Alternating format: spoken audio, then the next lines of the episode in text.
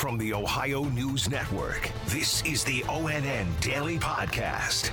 It is Wednesday, March 17th, 2021. From the Ohio News Network, I'm Daniel Barnett. Ohio will soon open up eligibility for the coronavirus vaccine to state residents as young as 16, but the state says minors will still need a guardian's permission to get that shot.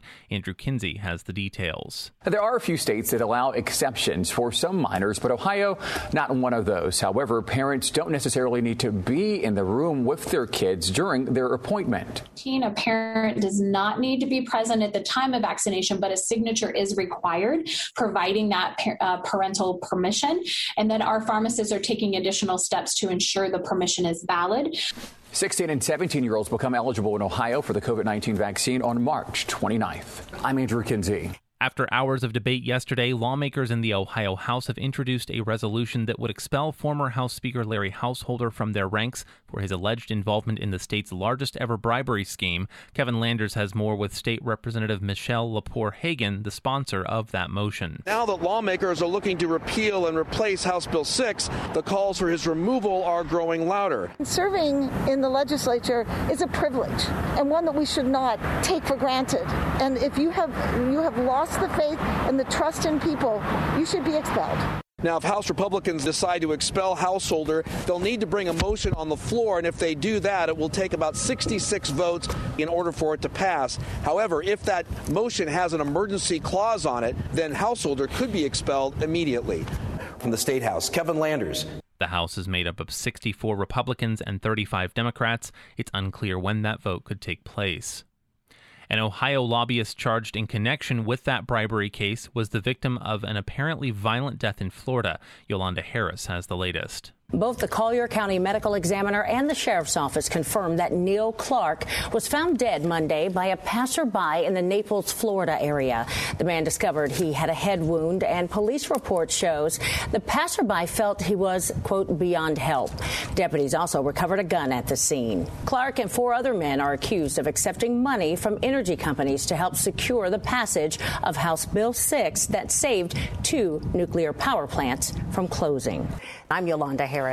Police in north central Ohio shot a man armed with a rifle after they say he opened fire on them. More from Dave James. The shooting took place early this morning in Shelby after officials responded to a request for a welfare check. Police say they found the man standing near a vehicle and holding a rifle. Police say officers backed away and tried talking to the man when he pointed the weapon at them. After about an hour, police say the man shot at officers and they returned fire. He was taken to a hospital. The officers were not injured. Dave James, ONN News. Deputies say an inmate in the custody of law enforcement in southern Ohio assaulted an officer and then escaped from a hospital in Columbus early yesterday. Andrew Kinsey has the story. The Scioto County Sheriff's Office saying that Tracy Rickett is wanted on multiple charges after being shot by two Kentucky officers during a stolen vehicle chase in Franklin Furnace, Ohio.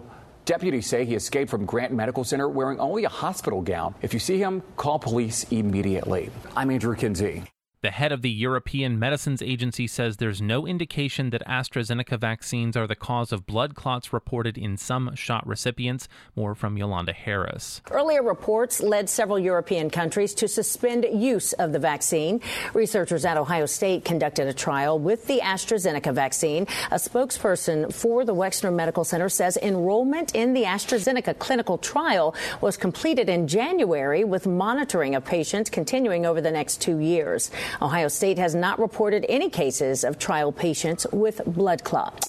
I'm Yolanda Harris. Ford's assembly plant in Avon Lake, west of Cleveland, was set to build a new vehicle soon, but union workers now say that project is being sent to Mexico. Mark Namick has the story. The 2019 deal called for a new product line to be added in 2023. In a letter to workers, the Avon Lake plant manager acknowledged the investment goal, but said, quote, conditions on which the agreement was based have changed. Union officials from Detroit say the company's backing out and characterize the move as one that puts, quote, corporate greed and more potential profits over American jobs and future of our members. I'm Mark Namick.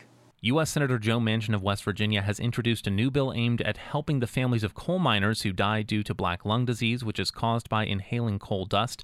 ONN's Dave James reports. The bill would lift some burdens off families who currently need to provide proof that black lung disease was the substantial contributing cause of death in order to access benefits, according to a news release from Manchin's office.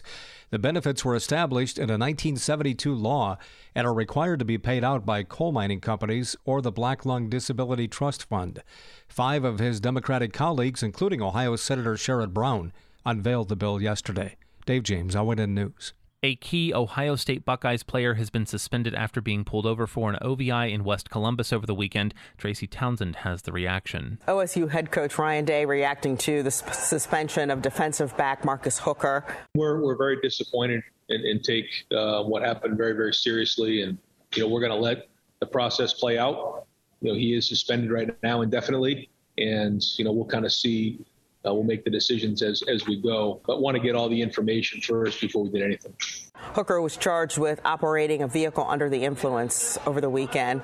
His arraignment on the misdemeanor charge is scheduled for Friday. I'm Tracy Townsend. In Ohio, AAA says gas prices have jumped 12% since a winter storm shut down Texas oil refineries last month. Lindsay Mills has more on where gas prices could be headed.